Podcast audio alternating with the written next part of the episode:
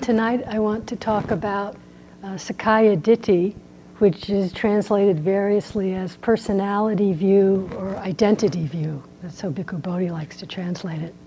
Um, using a lot of information from the discourses, from the suttas, I kind of got in a, I just got in a mood and I got really sucked into reading lots of different suttas, so I, I hope I don't uh, get too nitpicky about it, but I was having fun with it. Anyway, Sakkaya Ditthi, personality view, getting caught in that sense of self. Once I went to some teachings of His Holiness the Dalai Lama, and these are some notes I took. He said at one point in his teachings that there are two attitudes at the core of our suffering, like twin forces at the core of our being these attitudes being grasping at self existence and the self cherishing attitude. Basically, you know, the meanness of things. He says we've entrusted our entire well being in the self cherishing attitude. And so we find ourselves caught in a perpetual cycle of suffering due to this erroneous total belief in self grasping to make us happy. And he said later on, you know, if this really worked, if self interested thought and activity could make us truly happy, we should all have succeeded by now because we've certainly perfected that quality of activity. So, what is this Sakkaya Ditthi? There's one sutta in Samyutta Nikaya where um, it is said that all the 62 uh, speculative views, you know, there's one whole sutta with all the different views and all the ways we get lost in past and future, and is that or isn't that? I'm not going to go into all of them. But someone says, what is it that causes these views to come into existence? And the absence of what doesn't let these views come into existence. And so the key is, of course, identity view.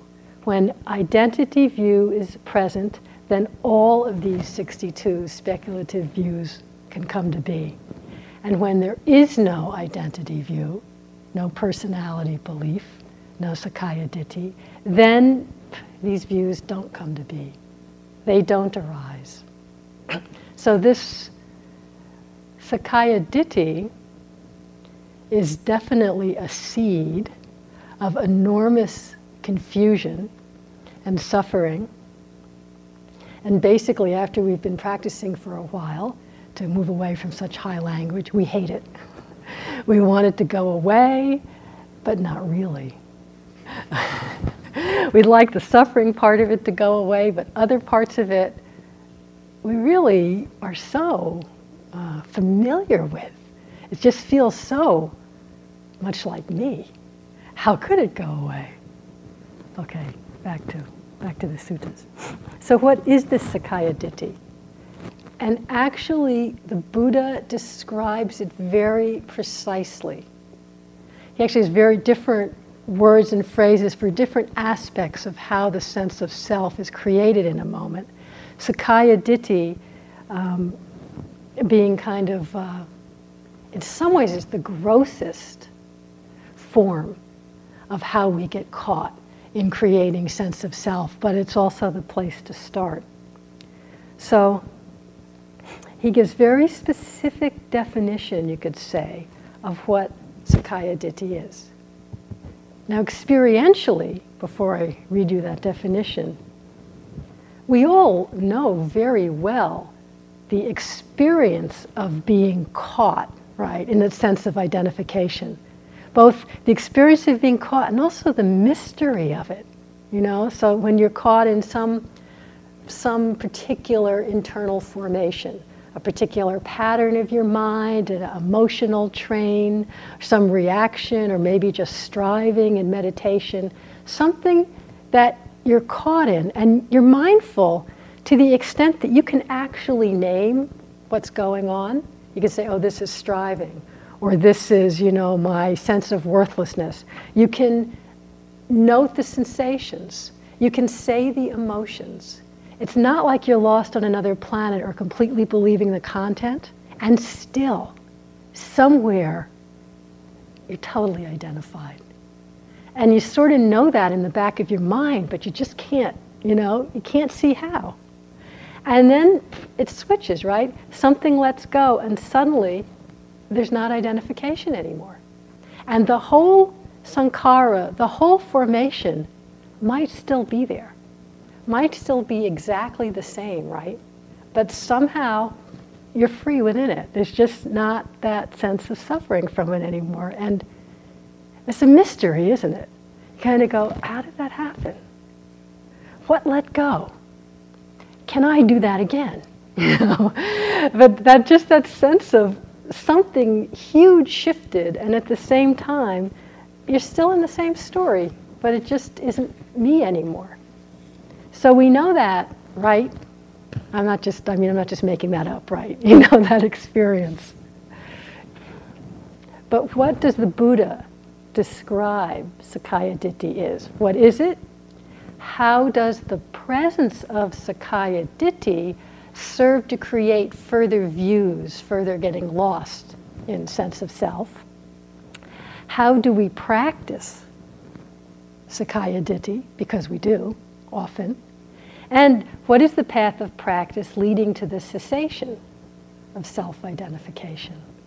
So I just want to touch on some different suttas, some different things the Buddha has said about each of these. There is one very set definition of Sakkaya Ditthi. And in the past, I would read it and kind of not dismiss it, but just try and simplify it and think, oh, that's too complicated and boring. But I'm afraid I don't think that at the moment, so you guys are going to get it, the, the, the whole thing. this is, at the moment, this is Sariputta speaking, but that's also pretty good. Um, but this is over and over. This is repeated in the suttas. It's not just a one time thing. He says, What is Sakkaya Ditthi?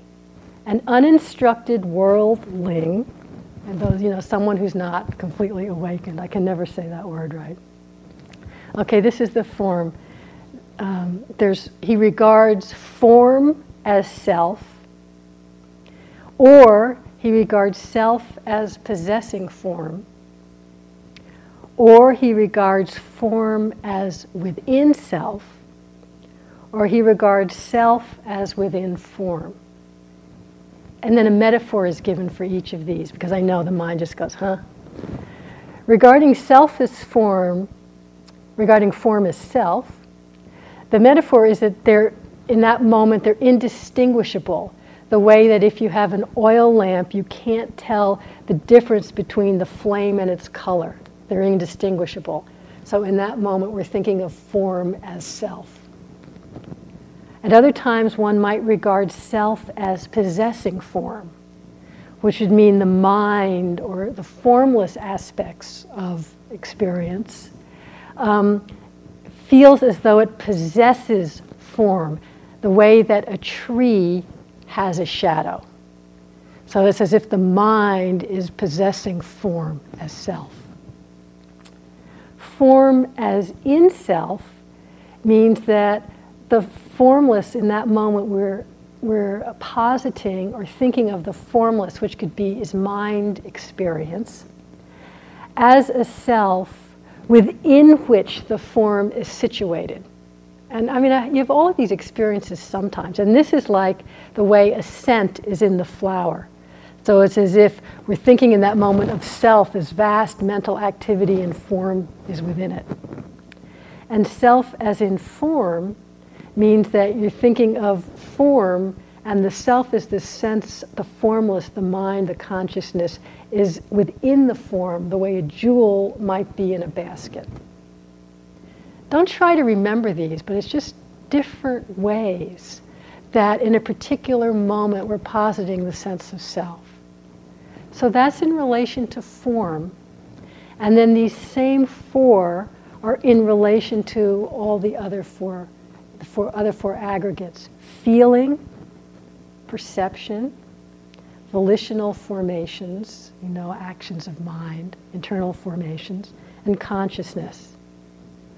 So at any particular time, we might be regarding feeling as self or perception as self, or some volitional internal formation as self, or consciousness as self.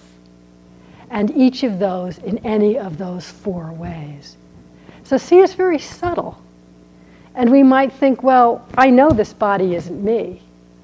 But there could be more subtle ways that we're relating to the body as being within a sense of self, which is consciousness, for example.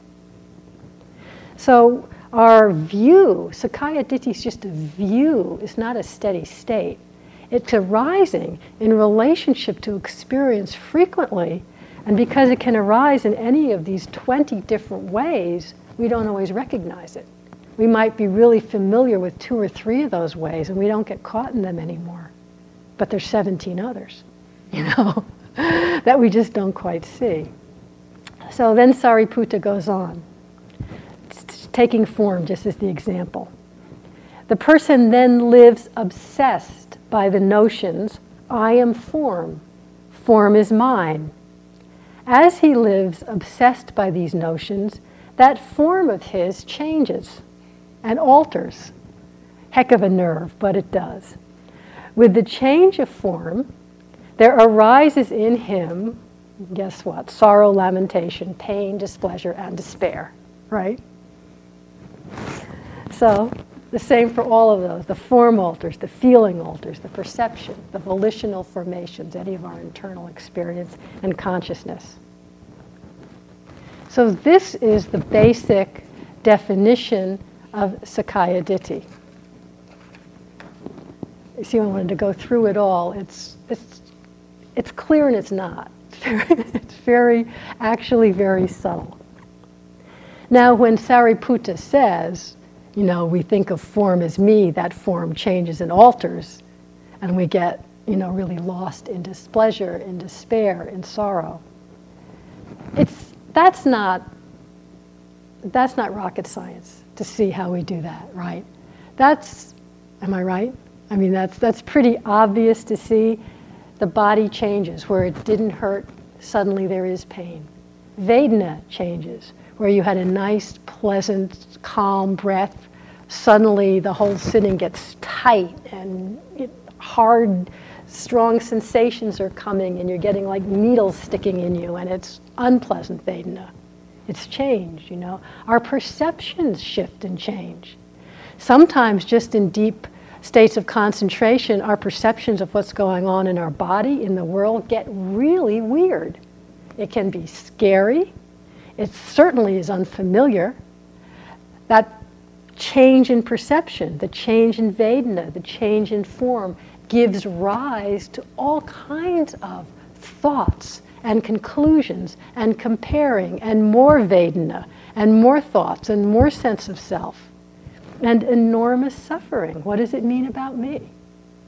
Or our perceptions can shift in how we think others here are looking at us or thinking about us or speaking to us or just how they look, you know, what's going on with them. Or just perceptions are unreliable, but they shift and we get really upset. God knows our internal formations are changing all the time.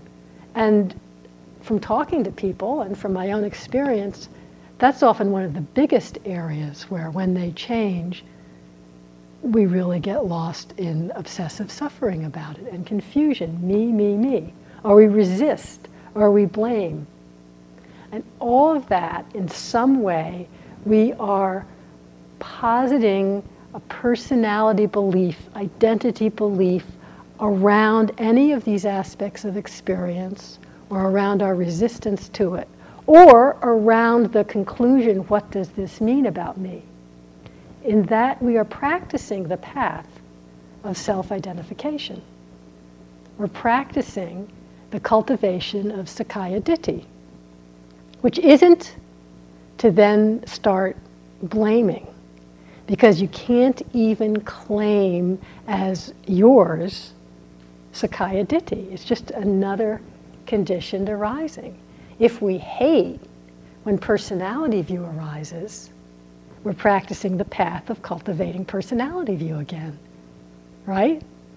But if we can just see it as another arising appearance, oh yeah, here's personality view. I'm totally and completely identified with this and I want it to go away. Oh, yeah, that's personality view. It feels like this. Then we're not cultivating it in that moment. So the Buddha, now he elaborated in another sutta a little bit more on what um, Sariputta said, how we create suffering from Sakkaya Ditthi.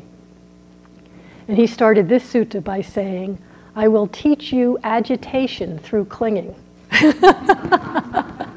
you might think we don't need to be taught agitation through clinging. I think what he means is explain to you how that happens. and then he follows it with, and I will teach you non agitation through non clinging. So he begins it with the same set of explanations of what Sakkaya Ditthi is, you know, uh, uninstructed worldling regards self as form and, and through that whole thing. And then he says, with the change and alteration of the form, the feeling, the perception, the formations, the consciousness. I like this, it's a little subtler, but it's really how it seems to happen in my experience. With the alteration of this sense of experience we're calling self, his consciousness becomes preoccupied with that change doesn't it? Even if it's a change for the so called better, uh, it's easy to get preoccupied with it. Ah, now the sitting's really going good. How did I get there? How can I keep it going? What does this mean about my practice? What stage might I be at? You know, we become preoccupied with the change and then agitation See, even if it's a change that we like, that preoccupation leads to agitation in the mind, agitation in the energy body. Agitation and a constellation of mental states born of preoccupation with the change of form remain obsessing his mind or her mind. Right? And this can be extremely gross, where you know we really know it, and it can be on very subtle levels. But the agitation can be the kind of agitation where you just have to run around in the woods for an hour because you're so, you know, preoccupied with the alteration and the constellation of mental states that have arisen.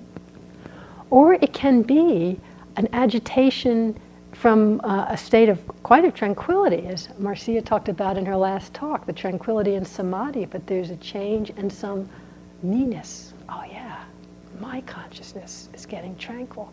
What does that mean? And the agitation is on a subtler level, but it's agitation nonetheless, obsessing in the mind, a constellation of mental states. Nonetheless, it's the same pattern.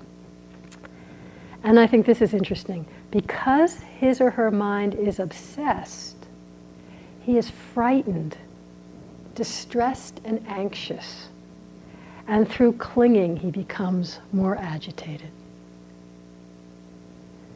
And this is, this is really, to me, the way it happens. Gross or subtle, never mind.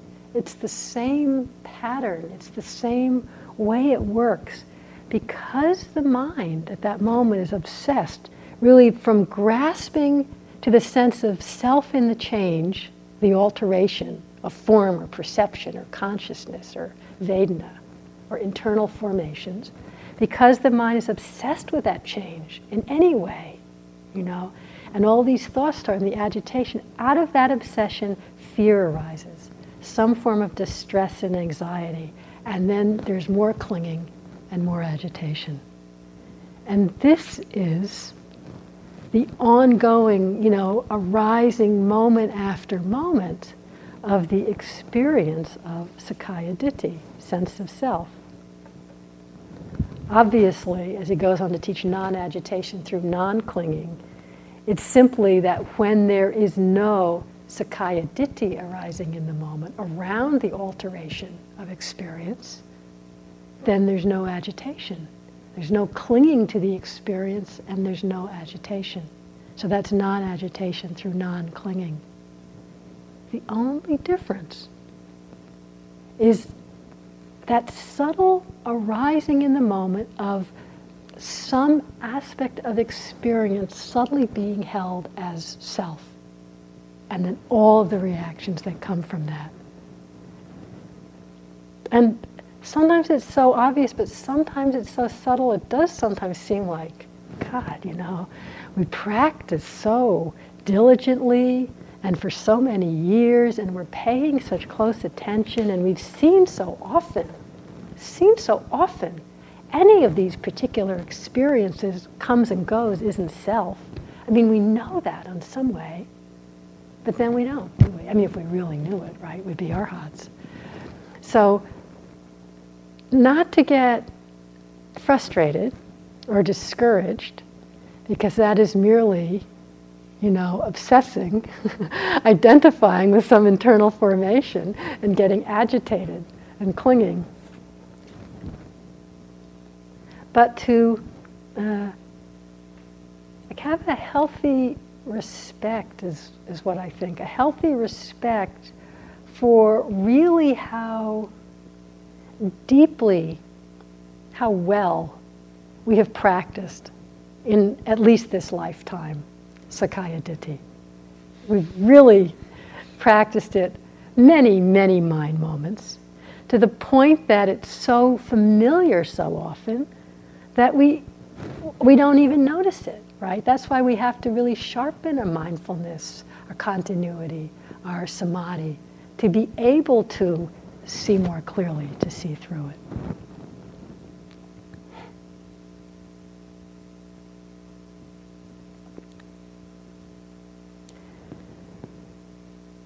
So, what does it mean? I'll move away from the suttas for a moment. In practically, in our experience, just want to share something I was noticing, and I think it was the last retreat I sat. I sat here for the month of April, really exploring and experience the difference between being caught and identified in particular train of internal formation of um, sankhara, really, and when the Sakkaya Ditthi, when that sense of, of clinging to identifying with any aspect of experience is gone, really experientially, what does that mean to us? And as I said, I know you all know it, but just to look carefully at what is it that's the hook for me. And it might be different for all of us at different times. What is the place where the sense of self is hooking on, that's keeping me in this experience. And even when we know this happens, just before I, just before I came up, I had the, I was just closing the Samyutta Nikaya, and there was a, a sutta there that just popped out at me of some of a monk who was very sick and had been practicing years, long time, and he was really upset. He went to the Buddha because he was really sick, and he said, basically, you could hear any of us saying it. I'm used to practicing and having this real depth of samadhi and abiding in tranquility, and I always could get there, and now I can't do it. Now I can't get my samadhi. You know what happened, basically. I mean, it was in a slightly different language, but that was basically. And you can just hear the Buddha, he's kind of like, haven't I told you things change? you know, it really sounded like that. Let me see, have I ever said anything to you about? Mental states are impermanent, you know. Feeling is impermanent, conditions are impermanent, and he runs through the whole thing. And he, he didn't kind of say, Don't worry, you'll get your samadhi back, it's okay. he just said, Wake up. Everything's changing. Let it go. Okay, this is my inflection a little bit, but that was basically what he said. and we all know that, don't we? so, what I was exploring, I mean, not consciously, but I just really started noticing it this spring when I was sitting. Um, at times, you know, be pretty clear going along, wasn't a lot of emotional stuff. But I, I noticed, I remember it was, I think, early in the morning. I'd get up, and when I first get up early, I'd go down and get a cup of tea, and then I'd start practicing like 2.30 or 3 or something. And a good friend of mine, uh, who was also sitting, would usually be down there walking. And so I know, I've noticed for myself when I first get up, before I've just had a moment to settle in, it's like my mind is not quite aware and I'm more prey to identification with whatever particular patterns I have.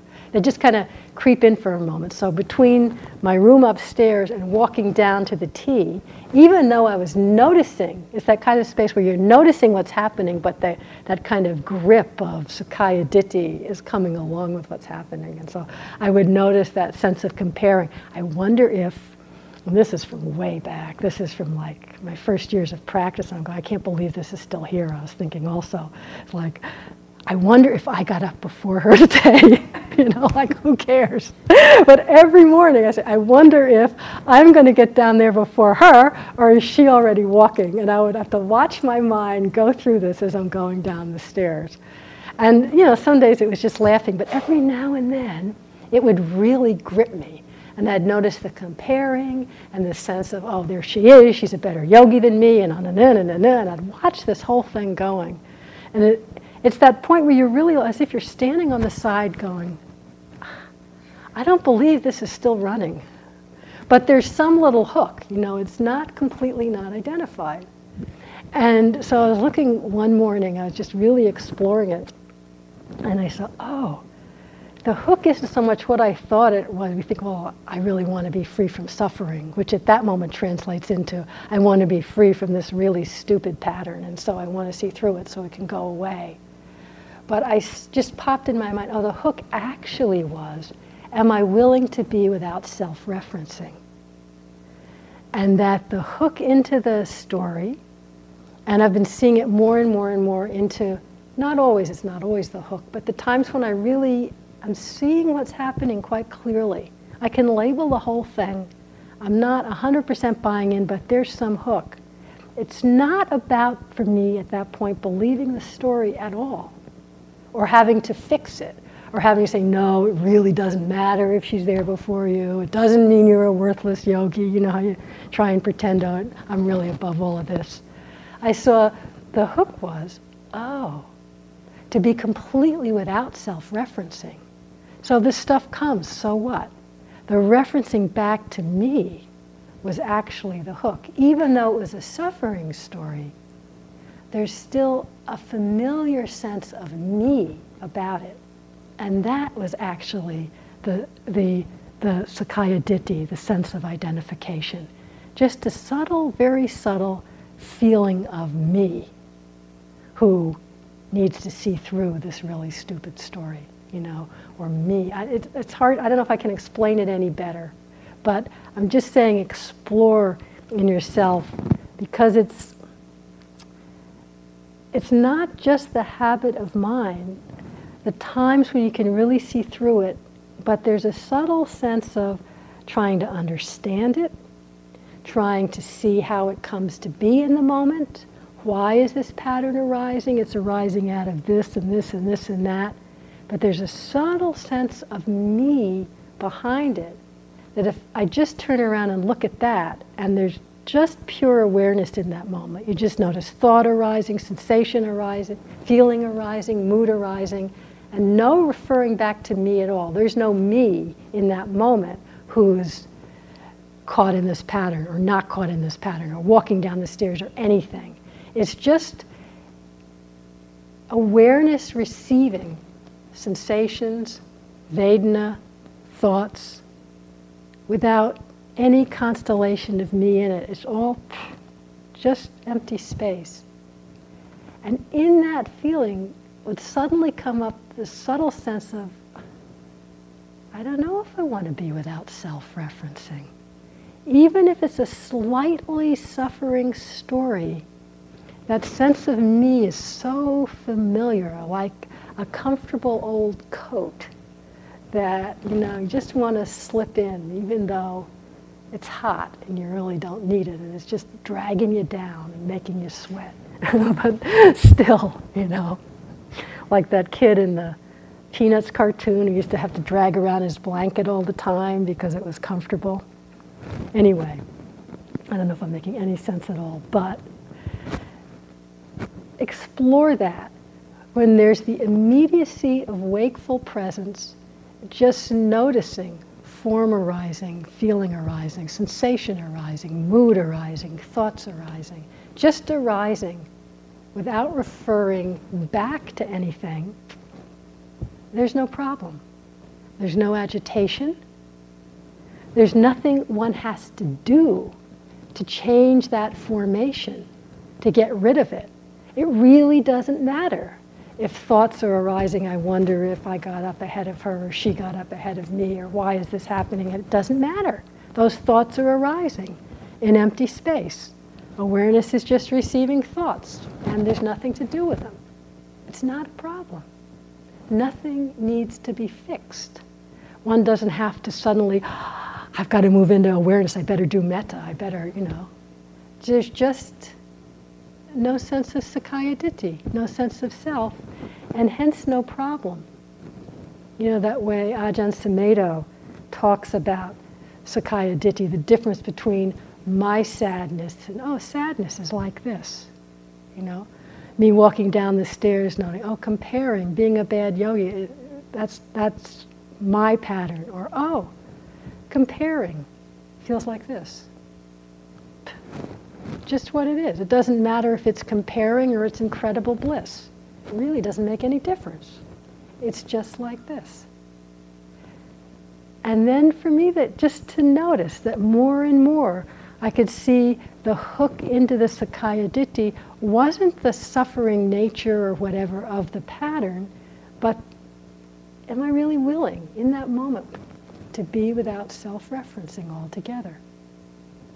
And just a word for those of you practicing metta, in a different way, it brings us to the same place, the same experience. You may not be turning into oh, a rising sensation, a rising thought, a rising Vedana, because it's just, you know, getting absorbed into the metta feeling, absorbed into the phrases and the image. But in that, as the absorption and the metta grows, also stops being any sense of self referencing.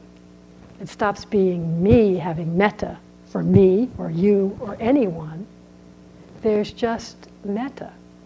There's not this sense of me and other. And in that all inclusive space, it doesn't feel exactly the same as emptiness, but it works the same way in which there stops being a sense of Sakkaya Ditthi no more sense of self referencing. It's just the metta, and that's all. Notice in those times how freeing it is. Just, oh, it's just like this. And how, and I'm sure you've noticed this, how easily, how tricky, especially with internal formations like this, our mind or uh, our awareness, whatever you want to say, gets subtly seduced back into identifying in some way with the particular, especially when it's a, a repetitive pattern, internal formation, a repetitive, um, yeah, pattern or personality pattern that you get caught up and identified with. So that ability to just go, oh, sadness is like this, worthlessness is like this, comparing is like this. It might really be just empty space like that for a moment, just pure awareness receiving sensations. And then suddenly, it's very me again. And again, I noticed, I'm sure there are many more, but I noticed a few ways that the attention would get tricked back into identifying again. I'll just share my ways. I'm sure you've got your own. One, of course, is by if it's an, a difficult or unpleasant mental formation, comparing or fear or worthlessness or blame or jealousy or you name it. Of course, we get tricked back into a personality view about it, relating to it out of aversion, out of wanting it to go away out of thinking we need to fix it. Another way we get tricked in is out of fascination with it, which is what was happening to me walking down the stairs that morning, trying to, and it can really seem like we're, we're being dharmic about it, trying to figure out how is this arising in the moment, you know? What arising experience is giving rise to this comparing, you know? And we, we're sort of being dharmic, but there's a way we're really clinging to the fascination of wanting to understand it so I can understand how I, great as I am, keep getting tricked back into believing comparing, you know. How does it rise? How does it go? But there's an identification in that moment, a Sakkaya Ditthi around the formation grasping of wanting to understand. And of course, the obvious getting caught up over and over in any particular thought form or aspect of the story, you know. So I'm walking down the stairs, and just when I think I've got it all figured out and I'm not really identified, but this is thinking about it, you know, trying not to identify, and you think, yes, it's just comparing arising due to my old patterns from when I was a child and this, and you think you've got it all nicely manipulated and some new thought comes up, but it's because it's that particular friend, and that really triggers me because, yeah, yeah, you know, and then you're really back in it again. Me, me, me, you know. When can you just let the pattern be there? No me at all. It's very tricky, very tricky. So, exploring where we get caught and how the mind gets tricked back into relating to any aspect of experience as Sakkaya Ditthi. Those moments when it just, there's just the pattern, just the formation, the sensations, the thoughts, the contact arising and passing, and there's no holding it together in our consciousness as a sense of me, just awareness receiving experience that's really anatta, right? That's a moment of perceiving anatta. And I just want to say that while in the moment that anatta is really the falling away of the sense of me, of any self referencing, anatta is not, it's liberation from a false sense of self, and it's really a moment of freedom. But anatta is not a path of annihilation, right? It's not that we are looking to experience anatta out of hatred, self hatred, or aversion to our experience. Let me please just see the emptiness of this because I really hate what's happening, you know? And as if we're looking to let it just be, you know, experience being received in awareness, you know, because I've got to get out of this you know. And sometimes I've got to get out of this transcend. I've got to get out of this whole life. I've got to get out of this whole, you know, body-mind experience in a negative way, in a way that's actually more identification. That's Sakkaya Ditthi too, clinging to non-being. But when there's that just seeing, really being with all the arising experience without referring any aspect of it, making Sakkaya Ditthi out of any of it, it really in that moment is the dissolving of the whole issue. The whole issue just goes away and nothing needs to change. You know, you don't have to get out of comparing. Just whether it's a problem or not falls away. But not if we're looking for anatta out of a sense of self hatred or aversion to any experience. That's just more Sakkaya Ditthi. That's just, you know, having ourself in reference to reacting to a particular experience with sense of self. So just just exploring, just exploring how the sense of Sakkaya Ditthi, of relating to any aspect of experience as this is mine, or this, I, this experience is within me, or I am within that experience. Notice how that arises. Notice the liberation from that, the freedom from that. Both are happening all the time. Just as I said, we practice, you know, we're practicing Sakkaya Ditthi a lot. I don't want to leave it on that kind of downbeat. We also here are cultivating the path of practicing, you know, freedom from identity view, freedom from creating sense of self. So back to the suttas, there's one sutta where someone asked the Buddha, how should one know, how should one see for identity view to be abandoned? And this is really one very succinct uh, description of our path of practice. So his answer, of Bhikkhu, when one knows and sees the eye as impermanent, the identity view is abandoned in that moment. But he goes on again. When one knows and sees form, so there's the eye and there's forms, what the eye sees, right? So when one then knows and sees forms as impermanent, in that moment identity view is abandoned. And then eye consciousness. The eye forms eye consciousness when knowing turns to that. When one sees eye consciousness is impermanent, identity view is abandoned. When those all come together, right? There's your eye, there's a form, there's knowing, there's consciousness in that moment. That moment of actual seeing is called contact, right? Sense contact. So he says then when one knows and sees eye contact as impermanent, identity view is abandoned. And when one knows and sees whatever feeling, whatever Vedana arises with eye contact as the condition, so there's the seeing, it's impermanent, you don't notice that, but it's really pleasant, and you notice that that pleasantness is impermanent. Then identity view is abandoned.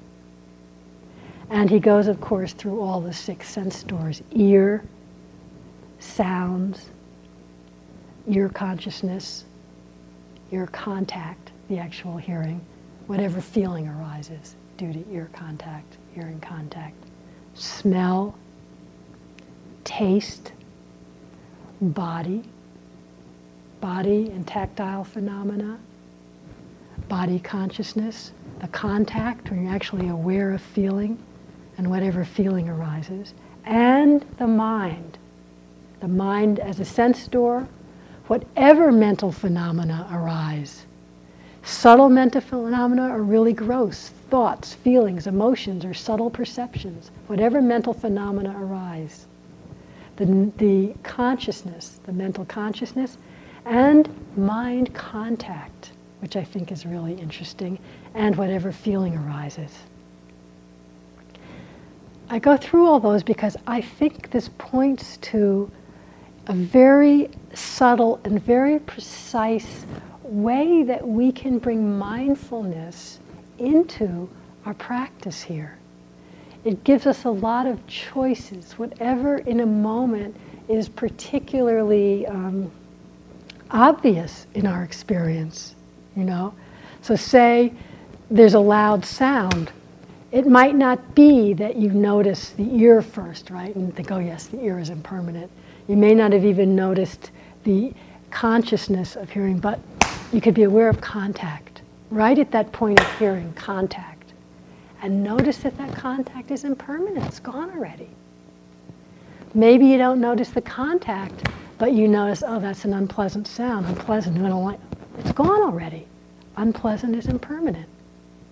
With all the five physical senses, and personally, I think to really bring this sense of noticing the impermanence in at the mind door. Especially, I was noticing just walking, I was taking a walk today, and just paying attention to that moment of contact, the mind door and mental phenomena and the point of contact. So, say, you know, a little mood arises, no big deal. Can I just notice that point of contact when there's knowing of sadness, that first moment of really connecting? Oh, contact. And as soon as you notice, oh, it's impermanent.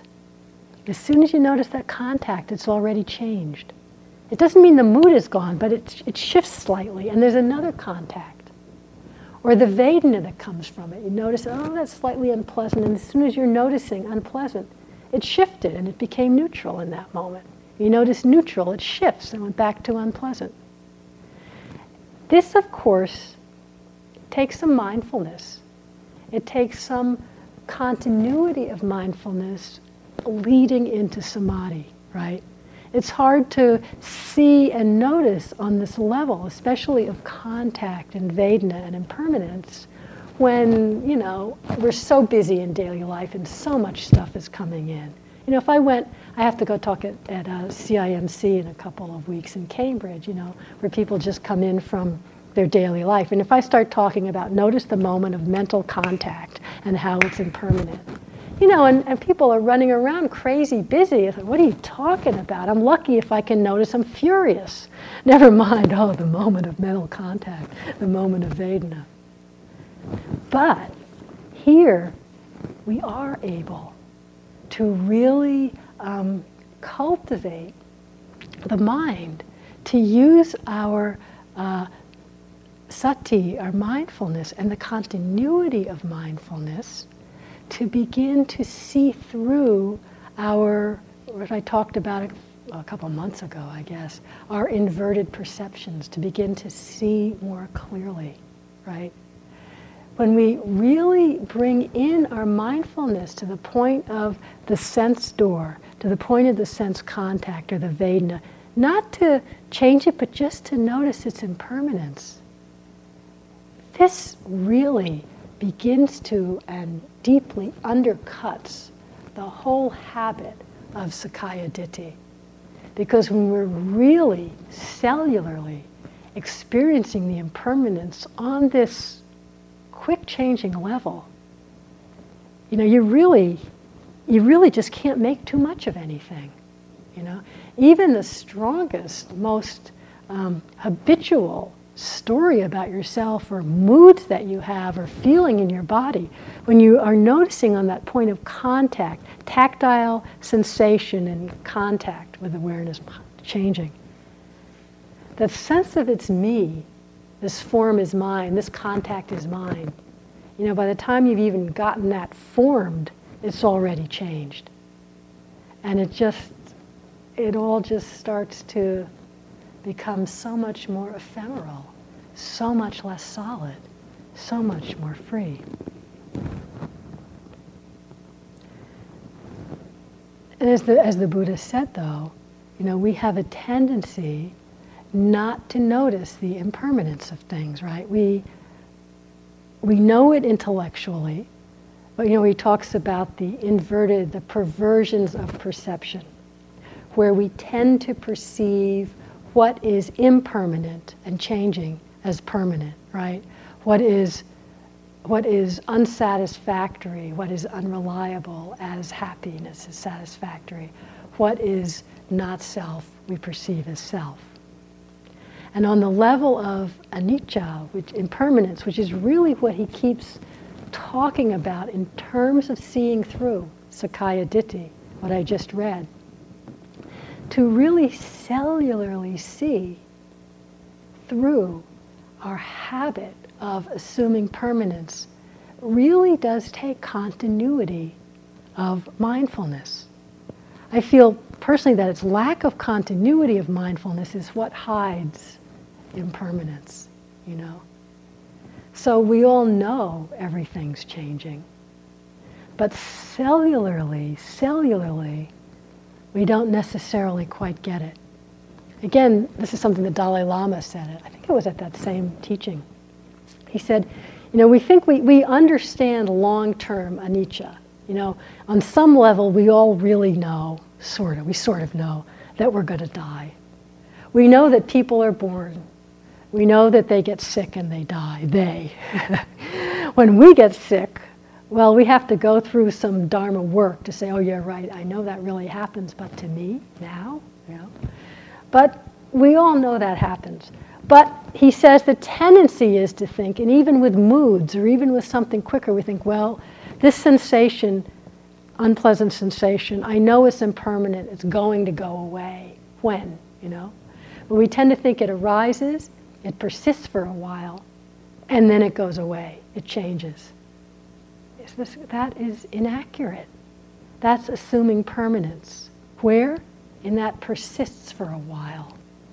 Nothing persists for a while, even that much. Nothing. He said, you know, impermanence means constant flux.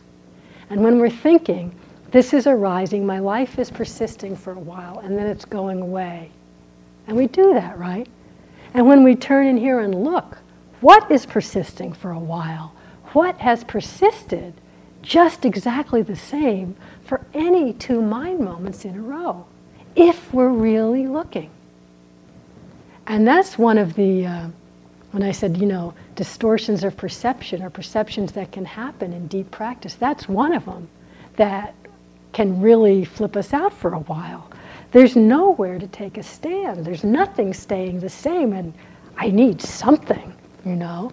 Back to even if it's a suffering sense of me, at least, you know, is familiar. I can land there. When we really have a continuity of mindfulness, moment after moment after moment, you really start to see, and don't believe me, you can't, it really has to be from our own experience, but there isn't anything persisting. And at first, second and third, we might hate that.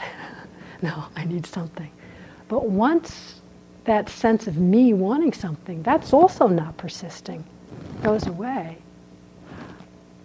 It's just how it is. No problem.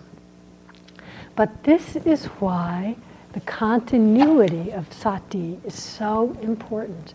Because otherwise, we see this pain, we pay attention to something else, we space out for a while, we go off into a daydream, and then we come back and, oh, there's the pain, and it's been the same.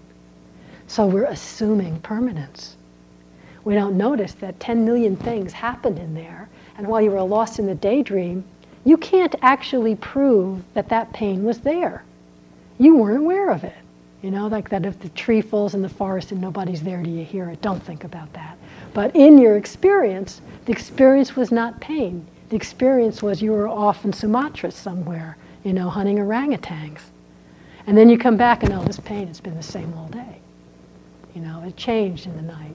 Oh, I see, there really is change. The pain went away. That's why when we talk about continuity of mindfulness, it doesn't mean you don't space out, but it's that willingness to just notice this moment, then this moment, then this moment. That's why noting as a tool is so immensely useful, because when we're just noting, very quietly labeling whether it's rising and falling or vibrating, thinking, unpleasant, contact, vibrating, tingling, color, you see that it's something different every moment. And then you realize you didn't note for a while, and you come back and start noting again. It brings you in much more moment to moment, where it's possible to be that aware without noting for sure. But it's also easy to be saying, oh, yes, I'm really aware of this pain. I'm aware of the body. I'm aware of, you know, awareness, and I'm receiving sensations in awareness, like Carol said, and I'm just feeling the pain, and, and it's all the same. You know, it's a crock. It's pleasant, maybe, you know. We're half experiencing stuff and half making it up. Which is why we don't know what's going on so often. When we're making it up, we're assuming, often in that, assuming permanence or some subtle sense of self. We're assuming something and we don't even know what.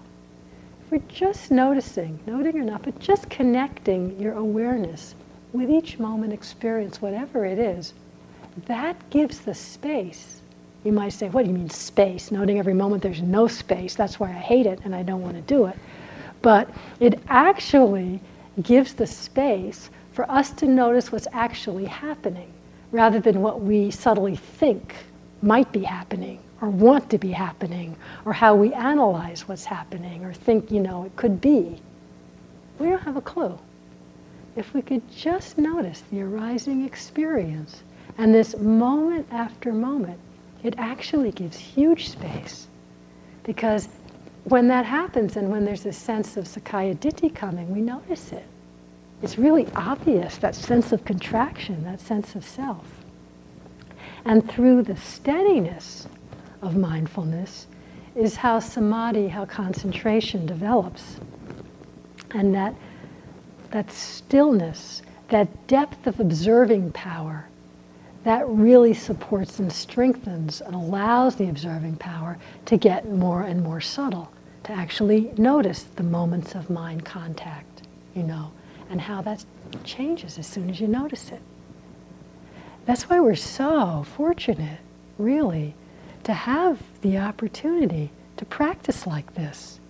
It doesn't mean anyone's practice should look in any particular way but we just have the opportunity to really cultivate the stillness and the observing power to just begin to notice the changing nature of all our sense experience, the sense contact, the sense consciousness, and the Vedana that goes along with it.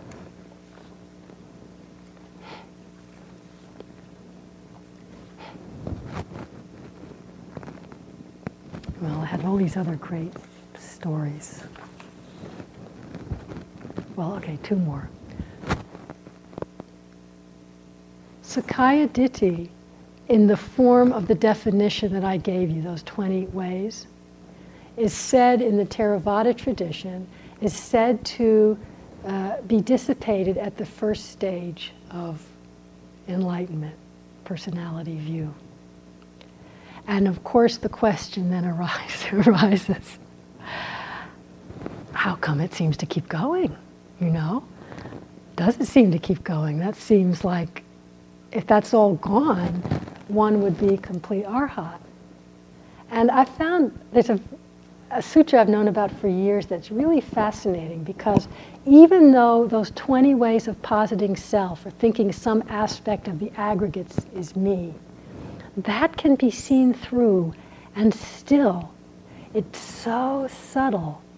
The tendency, the residual tendency to conceit, to the sense of comparing with others, that doesn't go to one's in arhat.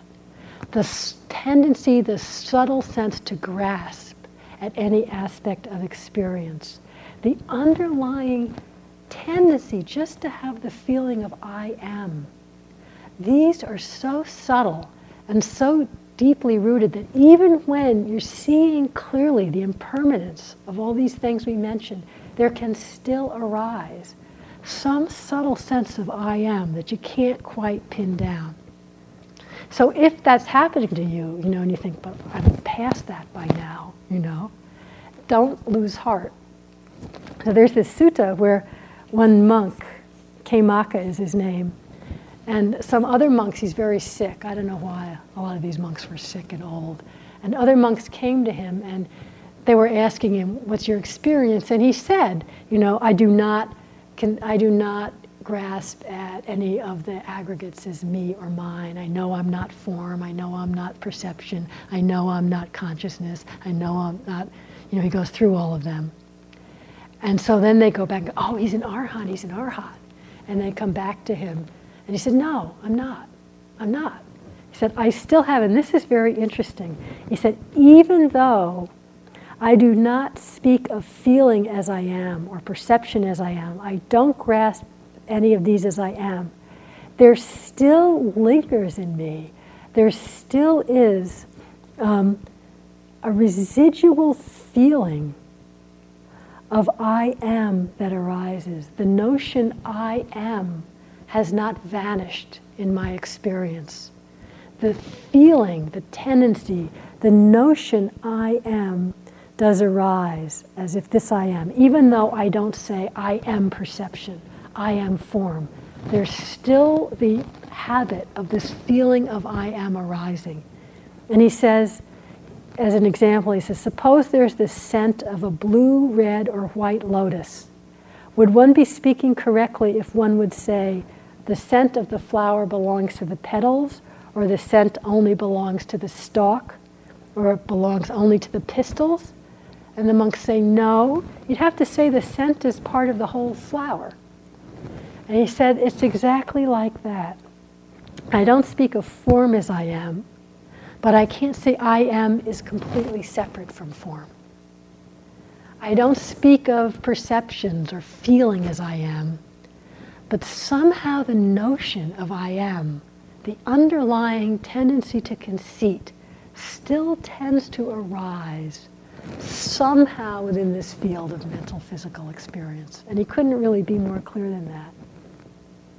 I found that kind of heartening, right? Because it's like explains why I think at times we've all practiced a lot and we've really seen deeply the impermanence of these things. And there's times when you really know, I'm not identifying with this body. I'm not identifying with this emotion. I don't think I'm this perception. You really know it, but there's that whiff of I-ness, you know, hanging around. And you really can't put your finger on it, but you can really say, okay, I-ness is here. It feels like this. And the practice isn't any different. You know, it's not that we have to do something different. And again, Khemaka says, you just keep on dwelling, contemplating the rise and fall of the five aggregates subject to clinging. Just keep on noticing the impermanence of the things I said, the five, the six senses, the sense doors, the sense objects, and contact and feeling. Just keep noticing. That's all. With a saddha, with a trust, with a faith that as our perception gets clearer and clearer, we will no longer be sucked back, deluded back into believing Sakkaya Ditthi. And that whiff, you know, that indefinable whiff of self that can drag us back into so much confusion and suffering will finally dissipate completely. And then I just want to close with this one sutta about how fortunate we are to be able to have these teachings and this practice, to have this time. This is a sutta to Anathapindika. Anathapindika was perhaps the biggest lay supporter, the most generous lay supporter of the Buddha in his lifetime, totally devoted, a layman married with family, but he was said to be first stage of awakening, incredibly generous. And in this sutta, he's very sick and basically dying. And he asks for Sariputta and Ananda to come to him and give him teachings. They come and ask how he's doing, and he's in incredible pain, you know, in his body and his head. And so Sariputta starts teaching him. And it's a long teaching, I won't give you all of it, but it's very much in line of what we've been talking about tonight. He starts out by saying, you know, you should train yourself. I will not cling to the ear. I will not cling to the nose. I will not cling to the eye. I will not cling to the mind. Goes through all the sense doors. I will not cling to forms. I will not cling to eye consciousness. I will not cling to eye contact. Going through all these same things we just talked about. I will not cling to material form, to feeling, to all the aggregates. The kind of teachings that I was just sharing that we all can explore every day in our practice. And he ends it, Sariputta ends it with, I will not cling to what is seen, to what is heard, to what is sensed, to what is cognized, to what is encountered. I will not cling to what is sought after. I will not cling to what is examined by the mind. And my consciousness will not be dependent on that. And at this point, Anathapindika started weeping, just weeping. And Sariputta, no, Ananda actually said, What's the matter? Are you sinking? Are you dying? And he says, No. He said, I have been waiting on the teacher and the bhikkhus for so long, for my whole life, and never have I heard such a teaching on the Dhamma as this, with such depth. It's so profound. And Sariputta says, yes, we, we don't give such deep talk on Dhamma to lay people. You know, it's in a way implying it's too hard for them to see.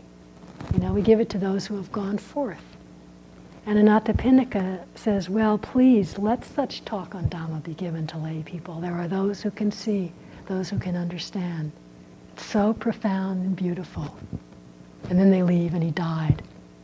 And of course, was reborn as a deva and came and sang praises to Sariputta, to the Buddha.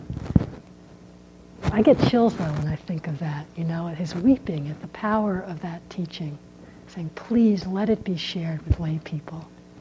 And now, yes, almost all of us here are lay people, and we have the opportunity Not just to hear the teachings, but to put them into practice. You know, at the eye door, the ear door, the nose door, the mind door, the body door, the mouth door. See the impermanence. See where we're caught. See Sakkaya Ditthi arise and pass without needing to change it, without needing to do anything. And just appreciate, appreciating our great good fortune in this life. So let's just sit quietly for a moment.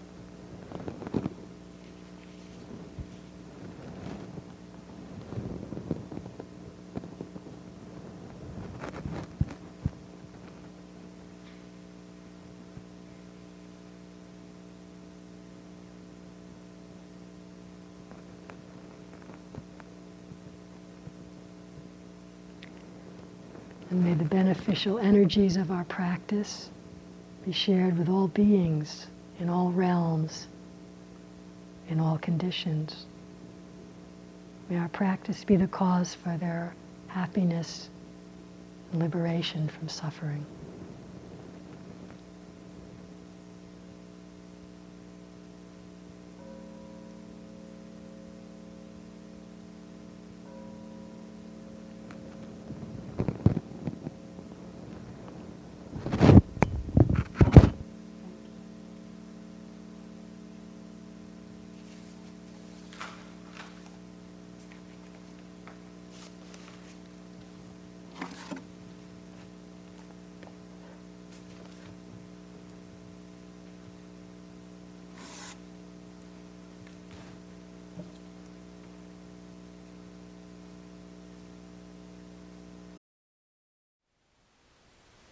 Thank you for listening. To learn how you can support the teachers and Dharma Seed, please visit dharmaseed.org slash donate.